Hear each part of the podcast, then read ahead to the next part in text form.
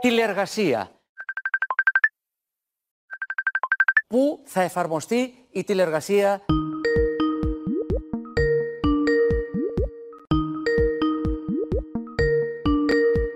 Πάτε τηλεργασία, θα παίρνετε το μισό μισθό, δεν θα παίρνετε τον κανονικό μισθό.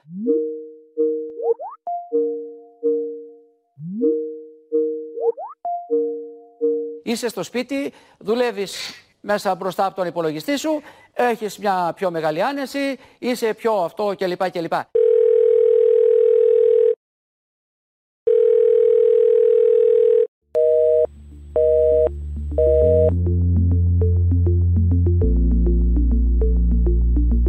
Δεν θα ξυπνάς νωρίς, δεν θα χάνεις χρόνο στον δρόμο, δεν θα χρειάζεται καν να σκεφτείς τι θα φορέσεις για να πας στη δουλειά.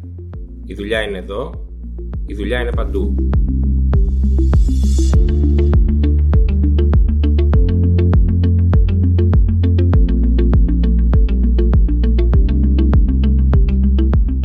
Στην αρχή η ιδέα της τηλεεργασίας ακουγόταν ιδηλιακή. Μπορούσες να δουλεύεις από τον καναπέ με τις πιτζάμες ή γιατί όχι, με το μαγείο από την παραλία. Ο ρομαντισμός για την τηλεεργασία ξαναεμίστηκε πολύ γρήγορα, με το πρώτο βουητό των τηλεσυσκέψεων, ή ακόμη χειρότερα με τις πρώτες κλήσεις του εργοδότη σε ώρες που παλιότερα δεν ήταν εργάσιμες. Η τηλεεργασία εκτός από ευκολία σήμαινε και απομόνωση από το εργασιακό περιβάλλον, από τη μικροκοινότητα του γραφείου.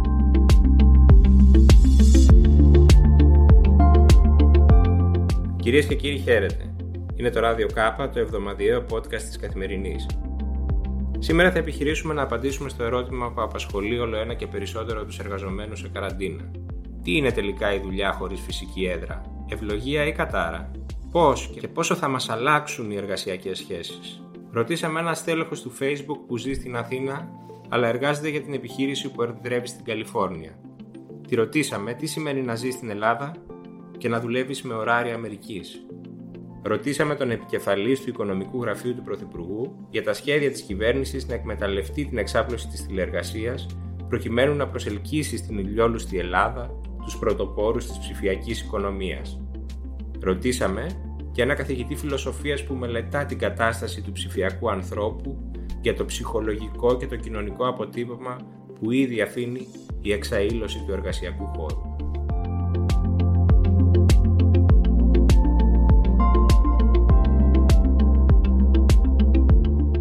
Η Artemis Seaford δουλεύει για το Facebook, από το σπίτι της στην Αθήνα.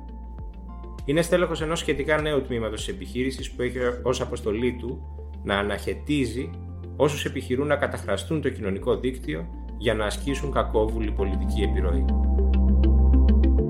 Κυρία Σίριφορτ, Άρτεμις, καλησπέρα. Καλησπέρα Μιχάλη. Θα ξεκινήσω με δύσκολη ερώτηση. Τι δουλειά κάνεις; Λοιπόν, εδώ και τέσσερις μήνες δουλεύω στο Facebook. Από τότε είμαι στην Ελλάδα. Ξεκίνησα από την Ελλάδα και παραμένω εδώ. Και θέλεις να μας πεις πώς έγινε αυτή η συμφωνία με την εταιρεία, δηλαδή να σου επιτρέπουν να ζεις εδώ και να εργάζεσαι από εδώ; Ναι, αυτή είναι μια πολύ καλή ερώτηση. Είναι ξεκάθαρα λόγω των συνθήκων που ζούμε όλοι τώρα με τον COVID. Κανονικά, ε, αυτή η δουλειά που κάνω, όπως και οι περισσότερες, αν όχι όλες οι δουλειές ε, στο Facebook και σε αυτές τις μεγάλες εταιρείες, βρίσκονται στα κεντρικά τους γραφεία, που για το Facebook αυτό σημαίνει στην Αμερική. Οπότε σε κανονικές συνθήκες εγώ θα βρισκόμουν στην Αμερική. Αλλά λόγω της κατάστασης με το COVID, το Facebook και άλλες ε, παρόμοιες εταιρείες έχουν επιτρέψει σε ανθρώπους σαν και εμένα να δουλεύουν από απόσταση. Αυτό γίνεται μόνο λόγω του ιού. Άρα όταν ε, πια βρεθεί το εμβόλιο και ξεμπερδέψουμε με τον ιό, εσύ θα επιστρέψεις στην Καλιφόρνια; Αυτό είναι μια άλλη καλή ερώτηση. Ε, αυτή τη στιγμή ναι, γίνεται μόνο λόγω του ιού. Αλλά ε, είναι, δεν είναι ξεκάθαρο τι θα γίνει μετέπειτα. Γιατί ο ιός, παρόλες τις δυσκολίες που έχει προκαλέσει σε όλους μας, ε, και ειδικά σε, σε, σε μερικούς ανθρώπους, έχει δημιουργήσει κάποιες ευκαιρίες. Για παράδειγμα, η τηλεργασία και η εργασία από απόσταση ήταν αδιανόητη και για το Facebook και για ε, άλλες εταιρείες, αλλά πλέον έχει γίνει μια πραγματικότητα. Οπότε δεν είναι ξεκάθαρο αν θα χρειαστεί να γυρίσουμε όλοι ακόμα, πότε. Ε, η ιδέα είναι ότι όταν σταματήσει ο ιός, θα μας γυρίσουν πίσω, αλλά ελπίζουμε να βρούμε τρόπους και ως χώρα η Ελλάδα, αλλά και οι μεγάλες εταιρείες να επιτρέψουν τέτοιου είδους ευελιξία και στη νέα μας μετά ε, κανονική πραγματικότητα μετά τον ιό. Γιατί επέλεξες αυτή τη, τη συνθήκη που είναι κάπως δύσκολη ε, να ζήσεις εδώ, να επιστρέψεις στην Ελλάδα και να εργάζεσαι για, για, για μια εταιρεία που είναι σε μια άλλη ήπειρο; Κοίτα, εγώ είμαι Ελληνίδα, εδώ μεγάλωσα. Έχω φύγει πολλά χρόνια έξω, ε, σαν πολλούς άλλους νέους γενιάς μου που προσπάθησαν να βρουν καλύτερες επαγγελματικές ευκαιρίες. Αλλά έμενε η καρδιά μου και η ζωή μου και ο, ο, ο τόπος που ανήκω είναι η Ελλάδα. Σε ατομικό επίπεδο νομίζω ότι οι περισσότεροι άνθρωποι της διασποράς, στην δικιά μου γενιά τουλάχιστον, αν μπορούσαν να δουλεύουν σε μια εταιρεία σαν το Facebook και να μένουν στην Ελλάδα, θα το έκαναν πάρα πολύ εύκολα. Το μεγάλο στοίχημα είναι να μας το επιτρέψουν οι ξένες εταιρείες καθώς και τα θεσμικά καταστώτα. Αυτή τη στιγμή, όπως ίσως γνωρίζεις, το πρόβλημα υφίσταται ότι υπάρχουν φορολογικοί λόγοι.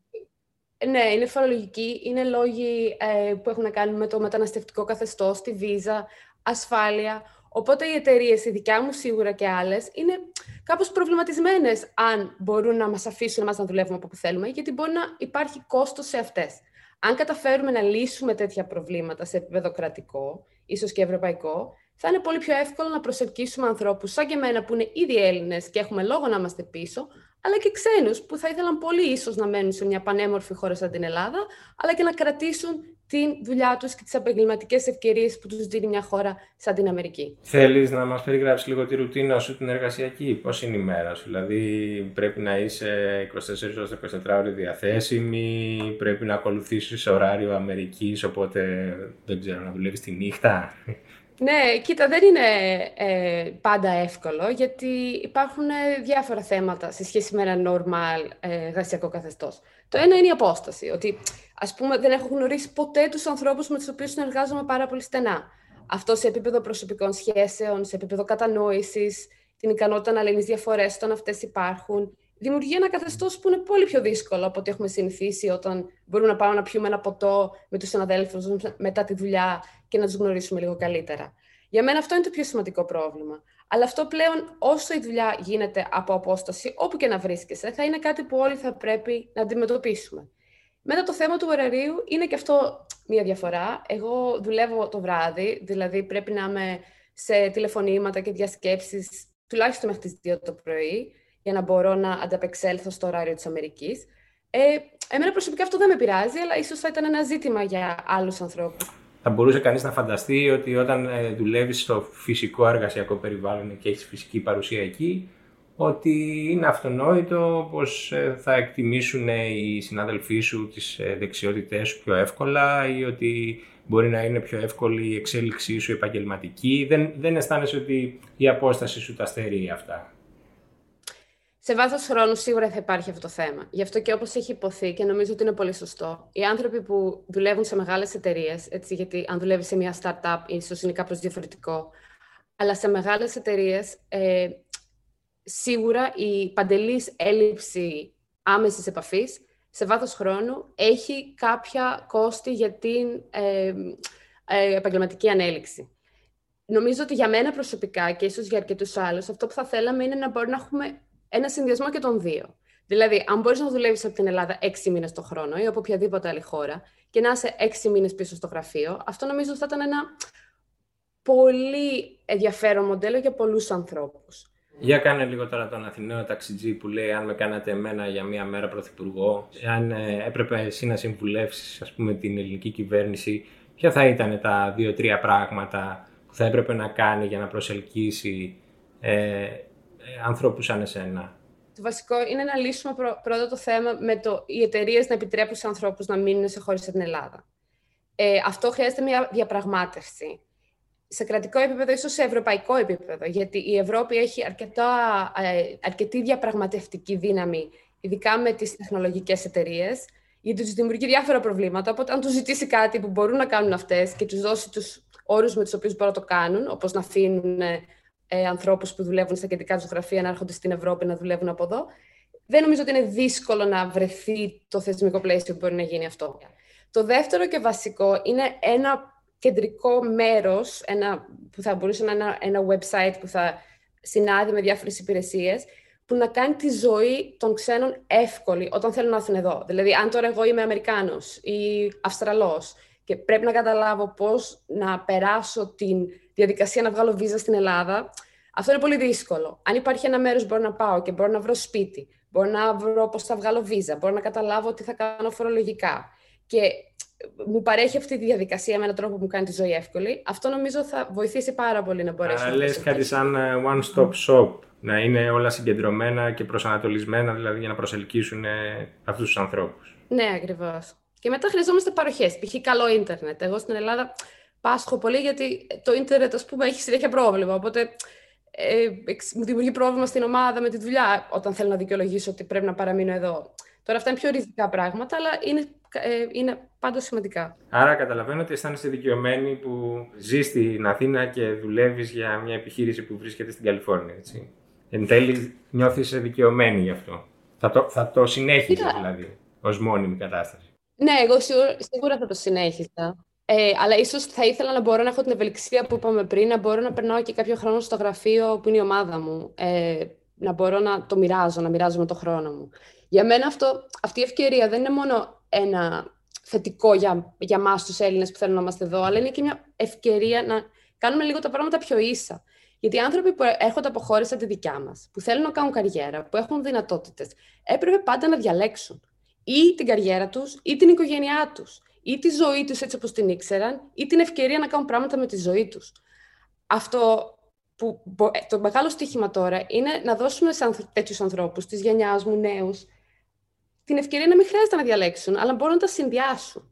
Το οποίο κάνουν οι αντίστοιχοι άνθρωποι της γενιάς μας στην Αμερική, στην Αγγλία, σε χώρες με καλή οικονομία. Δεν χρειάζεται ποτέ να κάνουν αυτή την επιλογή. Τι διαλέγω, να είμαι κοντά στην οικογένειά μου ή τη δουλειά μου τώρα έχουμε μια δυνατότητα και εμείς οι υπόλοιποι να ίσως να συνδυάσουμε και τα δύο, το οποίο για μένα είναι πάρα πολύ ε, ενδιαφέρουσα προοπτική. Πούμε, είδαμε τον, ε, τον κύριο Μπουρλά, ο οποίος είναι στην Pfizer και συνέβαλε στην δημιουργία του εμβολίου. Δηλαδή, αν άνθρωποι σαν και αυτόν ήταν εδώ στο οικοσύστημα και μοιράζονταν τη γνώση τους, θα βοηθούσε και λίγο σε επίπεδο καινοτομία στη χώρα, σε επίπεδο ανταλλαγής ιδεών Οπότε νομίζω ότι υπάρχουν πάρα πολλά θετικά εδώ και πρέπει να, πρέπει να τα εκμεταλλευτούμε. Άρα, εμείς ευχαριστώ πολύ για την κουβέντα μας. Σε ευχαριστώ και εγώ, Μιχάλη.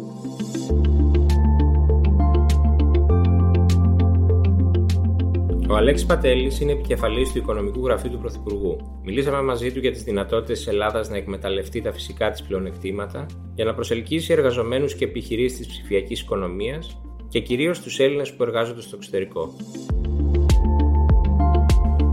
Κύριε Πατέλη, καλησπέρα. Μετά την ανακοίνωση της επένδυσης της Microsoft, η κυβέρνηση και εσείς προσωπικά έστειλε ένα μήνυμα ότι είχαμε πάντα τον ήλιο, τώρα έχουμε και τις υποδομές. Και ήταν ένα μήνυμα προς τους ε, επαγγελματίες της νέας οικονομίας που μπορούν να, να δουλεύουν από πουδήποτε στον κόσμο. Ποιους στοχεύουμε ακριβώς να προσελκύσουμε και πώς σκοπεύουμε να το κάνουμε. Καλησπέρα και ευχαριστώ πάρα πολύ και για την πρόσκληση. Καλησπέρα σε όλους τους ακροατές και τις ακροάτριες.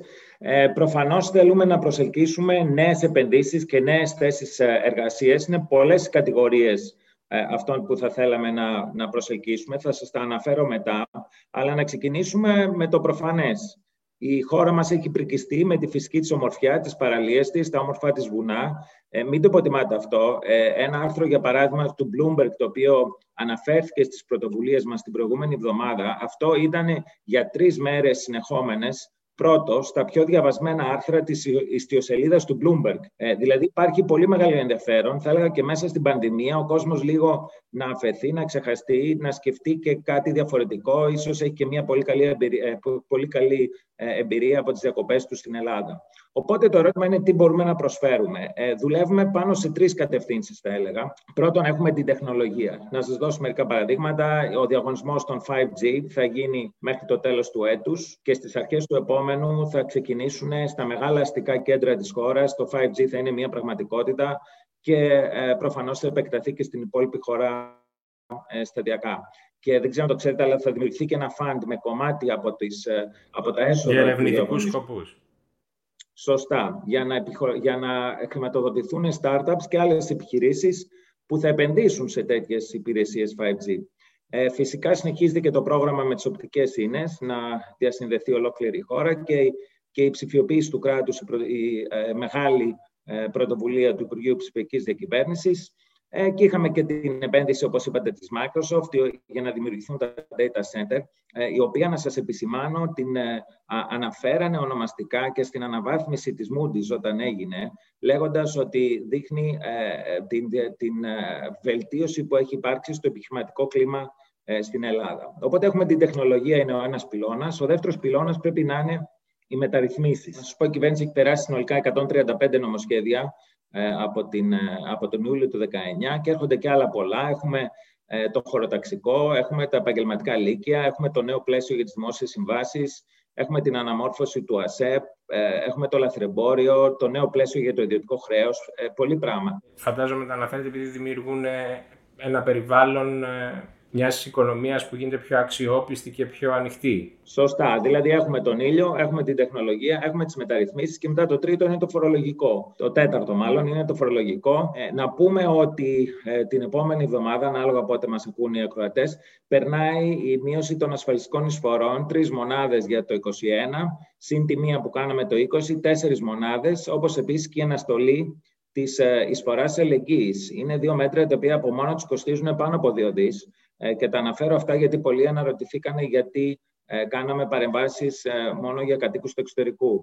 Η μεγαλύτερη παρέμβαση που γίνεται τώρα είναι υπέρ της μισθωτής εργασίας και είναι μια πολύ συνειδητή παρέμβαση και η οποία στον προγραμματισμό μας θα, θα παραμείνει μαζί μας για ένα διάστημα. Τώρα, από εκεί και πέρα θα ψηφιστεί και το νέο πλαίσιο αυτό το οποίο ας πούμε αναφέρθηκε την προηγούμενη εβδομάδα, το οποίο θα δίνει κίνητρα σε νέες θέσεις εργασίας που θα μεταφέρονται στην Ελλάδα. Επιμένω σε αυτό, είναι θέσεις εργασίας που μεταφέρονται, όχι μόνο ε, άνθρωποι. Και Άρα δεν, δεν μεταφέρει κάποιος απλώς εδώ την, ε, την έδρα του, την προσωπική, ας το πούμε. Είναι ότι έρχεται και γίνεται, ε, φορολογείται και στην Ελλάδα.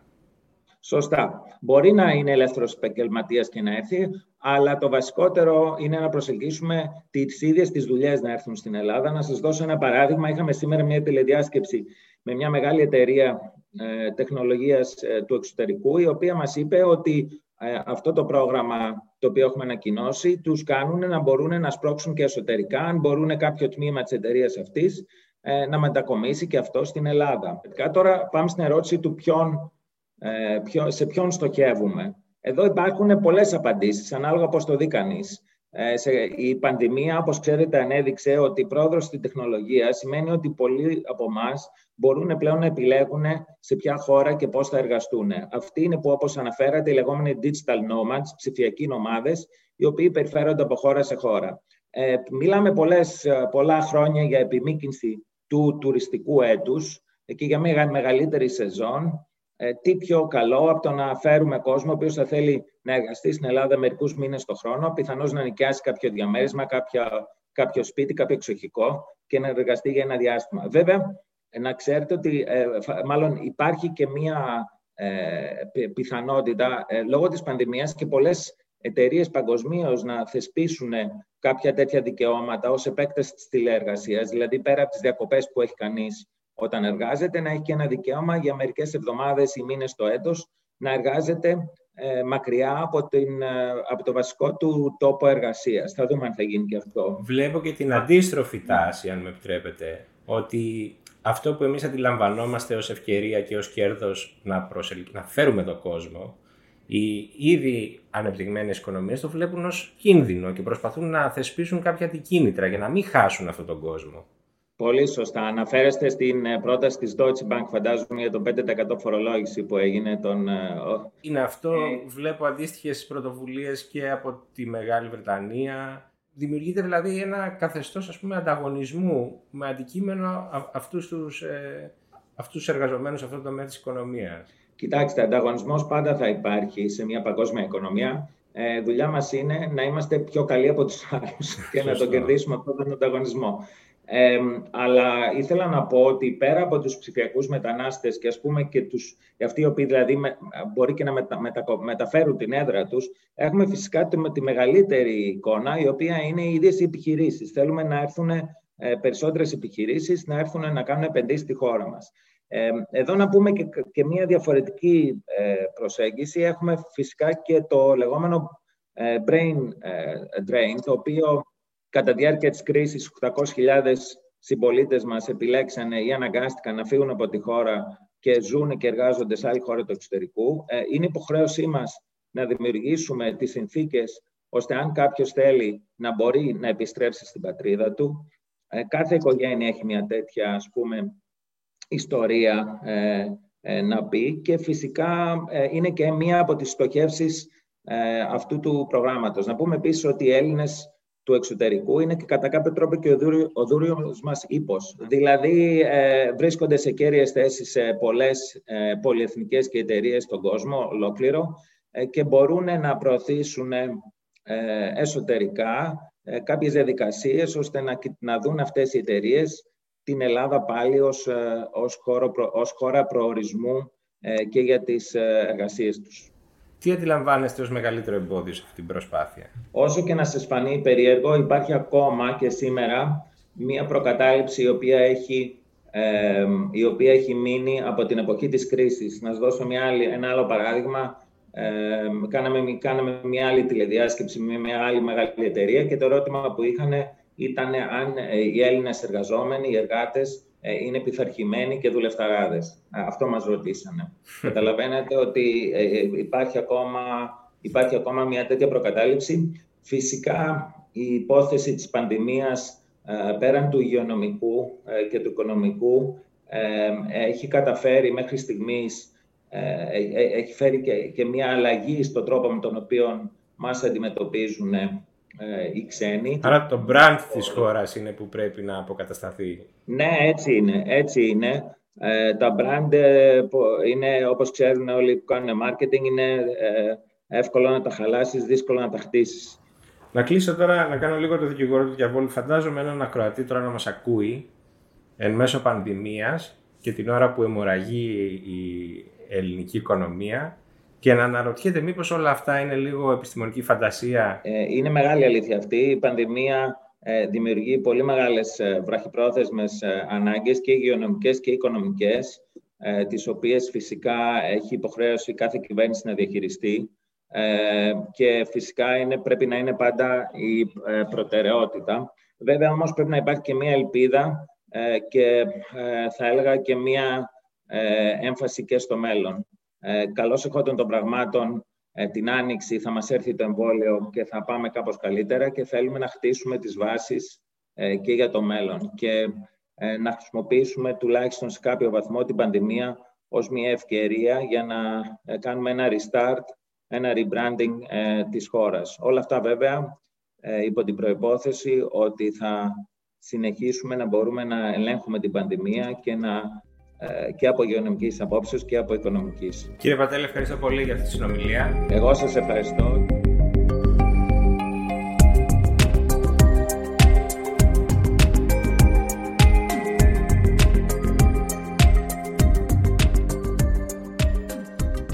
Ο Θεοφάνης Στάσης είναι λέκτορας σύγχρονης φιλοσοφίας στο Πανεπιστήμιο Alpen Adria της Αυστρίας. Το τελευταίο του βιβλίο έχει τίτλο «Ψηφιακός ανθρωπισμός», ο Τάση έχει γράψει εκτενώς για τις αλλαγές που φέρνει η τεχνολογία στην καθημερινότητα του σύγχρονου ανθρώπου.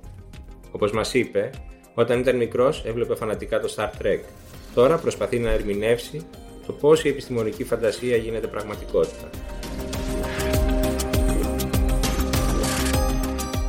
Καλησπέρα κύριε Τάση. Καλησπέρα σας. Τι σημαίνει ότι η εργασία πια χάνει το δεσμό της με ένα τόπο; Θα μας απαλλάξει αυτό από ψυχικά βάρη επειδή δεν θα χρειάζεται ας πούμε, να βάζουμε νωρίς το ξυπνητήρι, ή θα προσθέσει νέες αγωνίες; Φερρυπίνω ότι μια κάμερα που έχει μείνει ανοιχτή τη λάθος στιγμή μπορεί να μας κοστίσει ακόμη και την απόλυσή μας; Προς το παρόν φαίνεται να μας προσθέτει άχθη παρά να μας απαλλάσσει από άχθη, διότι αυτό που παρατηρούμε να συμβαίνει με επιταχυνόμενο ρυθμό είναι η κατάλυση της διάκρισης των σφαιρών και δι της ιδιωτικής σφαίρας και της δημόσιας, ειδικότερα της σφαίρας της εργασίας. Η εργασία αποδεσμεύεται από έναν συγκεκριμένο χώρο και χρόνο, από έναν τόπο και έναν καιρό δηλαδή, και φαίνεται να μπορεί να επιτελείται από οπουδήποτε και στην περίπτωση της πανδημίας όχι οπουδήποτε, αλλά συγκεκριμένα από το σπίτι μας. Αυτό έχει ως συνέπεια να πρέπει να είμαστε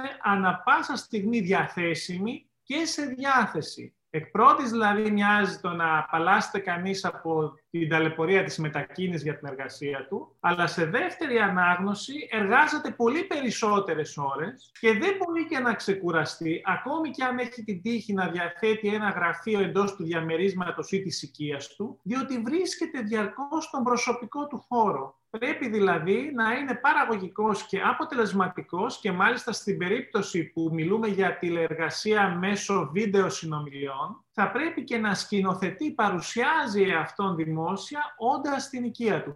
Αυτό δημιουργεί ένα διαρκές άγχος επίδοσης, ένα διαρκές άγχος σύγκρισης με άλλους και δεν επιτρέπει και την απόσυρση για την ξεκούραση και την ε, ανασυγκρότηση του εαυτού. Εκ πρώτης, λοιπόν, είναι δυσκολότερο. Δεν αποζημιώνεται όμως κανείς από την ευχέρεια που του δίνει η τεχνολογία να είναι σε μια παραλία, να είναι σε, ένα, σε μια άλλη πόλη που του αρέσει, που δεν είναι η έδρα της, της επαγγελματικής του απασχόλησης, να οργανώνει ενδεχομένως ο ίδιος τον εργασιακό του χρόνο, χωρίς να πρέπει να εντάσσεται σε μια ρουτίνα που την ε, καθορίζει ο εργοδότης. Δεν βλέπετε δηλαδή ότι υπάρχουν και ωφέλη στη τηλεργασία να διαχωρίσουμε πρώτα απ' όλα ότι η δυνατότητα συνεργασίας δεν απευθύνεται σε όλους. Υπάρχουν δηλαδή ομάδες ανθρώπων, κοινωνικές τάξεις, οι οποίες είναι αποκλεισμένες από τη εργασία. Υπάρχουν χειρονάκτες, υπάρχουν διανομής, υπάρχουν νοσοκόμοι, ιατρικό προσωπικό, οι οποίοι είναι υποχρεωμένοι να εργάζονται διαζώσεις και σε ένα συγκεκριμένο τόπο, σε ένα συγκεκριμένο χρόνο. Στην περίπτωση της πανδημίας, αυτό τους φέρει σε δυσμενέστερη θέση από ότι όσους μπορούν να εργάζονται από απόσταση. Αυτό είναι το ένα. Το δεύτερο, ε, η δυνατότητά μας να εργαζόμαστε σε πολλούς διαφορετικούς τρόπους, τους οποίους εμείς οι ίδιοι τους επιλέγουμε. Οι άνθρωποι που εργάζονται από απόσταση δεν συγκροτούν μια ομοιογενή κοινωνική ομάδα. Υπάρχουν από τη μία ε, πάρα πολλοί που ανήκουν στο λεγόμενο πρεκαριάτο, δηλαδή άνθρωποι που δεν εργάζονται παρά μόνο με ελαστικές σχέσεις εργασίας, σε συγκεκριμένα προτάγματα, για συγκεκριμένο χρονικό διάστημα, χωρίς ασφάλεια, οπότε πληρώνουν την ελευθερία με μια μεγάλη ανασφάλεια. Υπάρχει και ένα μέρος προνομιούχων εργαζομένων που όντως μπορούν να έχουν και την ελευθερία και την ασφάλεια, όμως αυτή είναι σχετικά μειοψηφική. Οι περισσότεροι που διαθέτουν αυτή την ελευθερία μετακινήσεων και εργασίας από διαφορετικούς τόπους ε, δεν έχουν την, ε, την ασφάλεια. Επιπλέον, έχουν πολύ περισσότερες γραφειοκρατικές δυσκολίες, φορολογία σε διαφορετικές χώρες, δυσκολίες ιατροφαρμακευτικής περίθαλψης σε διαφορετικές χώρες, ε, έξοδα μετακινήσεων, λύσεις συμβολέων ή έβρεση βραχυπρόθεσμης κατοικίας και δυσκολία στη σύναψη ε, διαπροσωπικών σχέσεων με βάθος και με έναν βαθμό αυθεντικότητας. Διότι αν κανείς βιώνει την εργασία του και τη ζωή του γενικότερα ως ψηφιακός νομάς, είναι δυσκολότερο να συγκροτήσει σχέσεις που να, έχουν, να ριζώνουν στην εμπειρία και στο βίωμα. Κάνει και τη γύρωση στην ε, εργασιακή κοινότητα, στην κοινότητα του γραφείου. Αυτό είναι επίσης πολύ σημαντικό που λέτε, διότι τόσο στο γραφείο όπως π.χ. και σε ένα συνέδριο, συνήθως τα σημαντικότερα λέγονται στα διαλύματα, στο κηλικείο, στον καφέ, στο κουτσομπολιό, στην παρέα. Αυτός ο χρόνος και αυτές οι συναντήσεις που μπορεί να μοιάζουν μη παραγωγικές, μη ποιοτικές, στην πραγματικότητα εμπλουτίζουν την εργασία, ενδυναμώνουν τη σχέση των εργαζομένων, το αίσθημα του ανήκειν, την ταυτότητα της επιχείρησης ή του πανεπιστημίου, αν μιλάμε για εκπαίδευση, και είναι πολύ σημαντικότερες από τα περισσότερα ωφέλη που προσφέρει τη εργασία. Γι' αυτό και έχω την ε, πεποίθηση ότι θα οδηγηθούμε μετά την ε, ευτυχή, ελπίζω, κατάληξη της πανδημίας σε ευρυδικές μορφές εργασίας.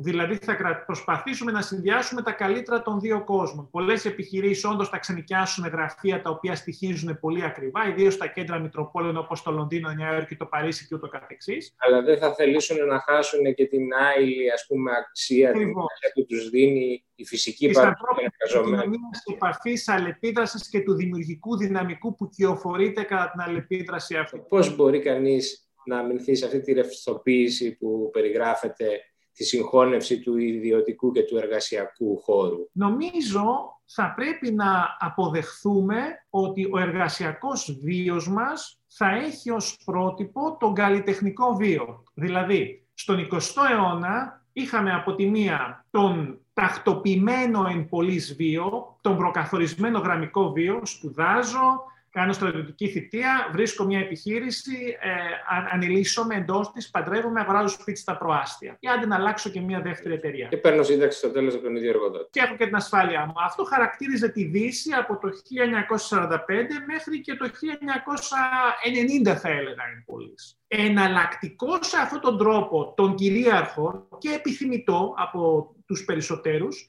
ήταν ο καλλιτεχνικός βίος, ο οποίος καλλιτεχνικός βίος εκφραζόταν στα κινήματα των νέων, τα φοιτητικά, το αντιπολεμικό, των χίπιδων και ούτω καθεξής, αλλά και τον βίο των επαγγελματιών καλλιτεχνών. Ποιος βίος ήταν αυτός; Ήταν ένας βίος που χαρακτηριζόταν από οικονομική επισφάλεια, χαρακτηριζόταν από συχνές μετακινήσεις, χαρακτηριζόταν από ένα ευρύτερο δίκτυο κοινωνικών σχέσεων, χαρακτηριζόταν από μια δυσκολία αποτίμησης τη εργασίας του, γιατί έκανες μουσική, ζωγράφιζες πίνακες, γύριζε ταινίες, δεν ήταν κάτι που να μπορούσε να μετρηθεί με βάση τα υλικά Παρασκευής. Και κατά τη διάρκεια της ζωής σου έπρεπε να κάνεις παράλληλα πολλές άλλες εργασίες, αν δεν ήσουν τυχερός, προκειμένου να χρηματοδοτήσεις την τέχνη σου. Δηλαδή, ο σκηνοθέτης μπορεί να κάνεις διαφημίσεις, ο φωτογράφος μπορεί να κάνεις φωτογραφίες γάμου, μουσικός μπορείς να πέσεις σε βαφτίσια και ούτω καθεξής. Ο καλλιτεχνικός βίο είχε στο επίκεντρο την έννοια της αυτοπραγμάτωσης. Δηλαδή, επιλέγω το καλλιτεχνικό βίο γιατί θέλω να αυτοπραγματοθώ και θέλω να βιώσω τη ζωή με έναν αυθεντικό τρόπο. Να έχει νόημα για μένα. Ο αστικός τρόπος ζωής είχε ω επίκεντρο την κοινωνική αναγνώριση. Δηλαδή, εξασφαλίζω μια κοινωνική θέση με βάση και τα εισοδήματά μου και τη θέση σε μια ιεραρχία και ως εκ τούτου έχω αναγνώριση. Η σημερινή συνθήκη, και απαντώ τώρα στο ερώτημά σας, απαιτεί από εμάς να κάνουμε το εξής αντιφατικό. Από τη μία να βιώνουμε τη ζωή μας ως καλλιτέχνες, σε συνθήκες διαρκούς επισφάλειας, μετακινήσεων, με πολλές παράλληλες εργασίες, πολλές αλλαγές εργασιών κατά τη διάρκεια του βίου μας μετακινήσεις, διεκδικώντας όμως κοινωνική αναγνώριση, κοινωνικό στάτους, ορατότητα δηλαδή, και την ίδια στιγμή να τα πετύχουμε όλα αυτά όντας δημιουργικοί και όντας αυτά, πραγματώντας τον εαυτό μας. Δηλαδή, πρέπει να προσπαθήσουμε και να είμαστε κοινωνικά καταξιωμένοι και να είμαστε αυθεντικοί σε αυτό που κάνουμε.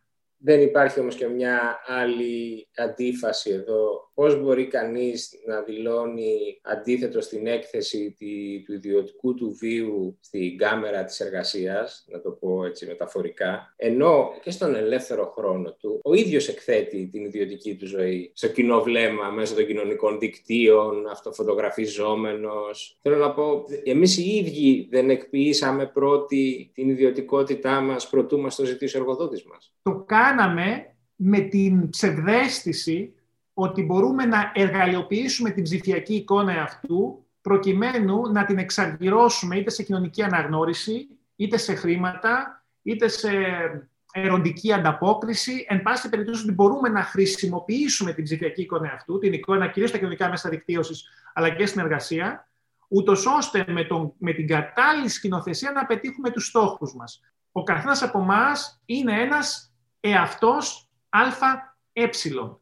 Πουλάμε, εμπορευόμαστε και εκμεταλλευόμαστε τον εαυτό μας διαρκώς, είτε ρητά είτε άρρητα. Αλλά ακόμη και όταν το κάνουμε ρητά και προσπαθούμε να εργαλειοποιήσουμε την εικόνα μας, να αυξήσουμε τον αριθμό της ανταπόκρισης, των ακολούθων μας τεχνολογικά μέσα δικτύωσης, ακόμη και τότε ξενωνόμαστε αυτή την εικόνα. Δηλαδή, ενώ στον παραδοσιακό καπιταλισμό του 20ου αιώνα ίσχυε αυτό που έλεγε ο Μάρξ, ότι η ξένωση έχει να κάνει με ότι ο εργαζόμενος δεν αναγνωρίζει τον εαυτό του στο προϊόν της εργασίας του, δεν αναγνωρίζει τον εαυτό του ως συνεργάτη με τους άλλους. Εδώ δεν αναγνωρίζουμε τον εαυτό μας στην εικόνα μας, γιατί η εικόνα που κατασκευάζουμε καταλήγει να μην έχει σχέση με τον εαυτό μας η εικόνα μας γίνεται ένα είδωλο, το οποίο νομίζουμε ότι χρησιμοποιούμε, αλλά στην πραγματικότητα καταλούμε να το προσκυνούμε. Δηλαδή, γινόμαστε είδωλο λάτρες. Αν σας ζητούσα να κάνετε μία πρόβλεψη, συμφωνείτε με εκείνους που λένε ότι η πανδημία ήταν ο καταλήτης αλλαγών που θα αποδειχθούν μόνιμες; Μπορεί να βιώνουμε πολλές συνέπειες της τεχνικής εξέλιξης αμεσότερα τώρα λόγω της πανδημίας, αλλά ήταν τόσο καταιγιστικές οι αλλαγές στη ζωή μας από το 2007 μέχρι πριν από την πανδημία, που όπως στο αεροπλάνο νιώθουμε ότι είμαστε ακίνητοι, εκτός αν έχουμε αναταράξεις, έτσι και στην καθημερινότητά μας δεν βιώναμε με αυτόν τον τρόπο την ταχύτητα των αλλαγών, επειδή ήταν ακριβώς τόσο γρήγορες. Ε, αυτό μετά την πανδημία θα επιταχυνθεί ακόμη περισσότερο. Ο ανταγωνισμός θα είναι μεταξύ ανθρώπων και αλγορίθμων. Οι πιο τυποποιημένες δραστηριότητες, οι διανομής δηλαδή, ε, κυπουροί, ε, όλα αυτά θα εκχωρηθούν σε μηχανήματα. Οι στοιχειώδεις υπηρεσίες ε, ε, θα δοθούν σε προγράμματα τεχνητής νοημοσύνης, κρατήσει ξενοδοχείων, ε, ξεναγήσει και ούτω καθεξής. Και όλο και περισσότερε υψηλότερης ποιότητας ανθρώπινες δραστηριότητες θα κατακτώνται από αλγορίθμους. Και εκεί είναι πια το ζήτημα. Ο ανταγωνιστής δεν είναι οι γενιέ, αλλά είμαστε εμείς με αλγορίθμους. Και εκεί το ζήτημα είναι αν θα υπάρξει μια αλλαγή παραδείγματος. Δηλαδή, π.χ. ένα παγκόσμια εγγυημένο ελάχιστο εισόδημα χωρίς προποθέσει. Γιατί με κάποιον τρόπο θα πρέπει να διασφαλιστεί η κατανάλωση. Αλλιώς θα παράγουμε αγαθά και υπηρεσίες, τις οποίες δεν θα μπορούμε να καταναλώνουμε εφόσον δεν θα εργαζόμαστε. Δεν είναι τυχαίο λοιπόν που αυτό που ως αίτημα ήταν έτοιμα αναρχικός στον 19ο 20ο αιώνα, τίθεται τώρα από τον Ζούκερμπεργκ όταν δει στην ομιλία στους αποφοίτους του Χάρβαρντ και από πολλούς άλλους ε, οικονομολόγους. Και όλα αυτά δεν είναι τόσο μελλοντολογικά όσο ακούγονται. Όλα αυτά είναι θέματα της, της δεκαετίας που θα δούμε. Δεν είναι θέματα σε μισό αιώνα ή σε έναν αιώνα. Αναλογιστείτε το εξής. Το, πρώτο, ε, ε, το πρώτο iPhone κυκλοφόρησε το 2007. Και ακόμα και ο Steve Ballmer της Microsoft θεωρούσε ότι αυτό είναι γκατζετάκι για κοσμοπολίτες σέρφερ της Καλιφόρνια. Δεν, δεν θα ασχοληθούμε τώρα με κινητό, με οθόνη αφής, Είναι άχρηστο. Ποιος θα ασχοληθεί; Και δέκα χρόνια μετά, σε χωριά της ελληνικής υπαίθρου, κάνουν βιντεοσυνομιλίες οι παππούδες μεταγνώριζαν στην Αυστραλία. Δέκα χρόνια. Το πιο δύσκολο σήμερα δεν είναι να προβλέψει κανείς το μέλλον υπό την έννοια των 100 χρόνων αλλά το μέλλον σε 5 ή σε 10 χρόνια. Σας ευχαριστώ πολύ κύριε Τάση για αυτή τη συνομιλία. Και εγώ σας ευχαριστώ θερμά.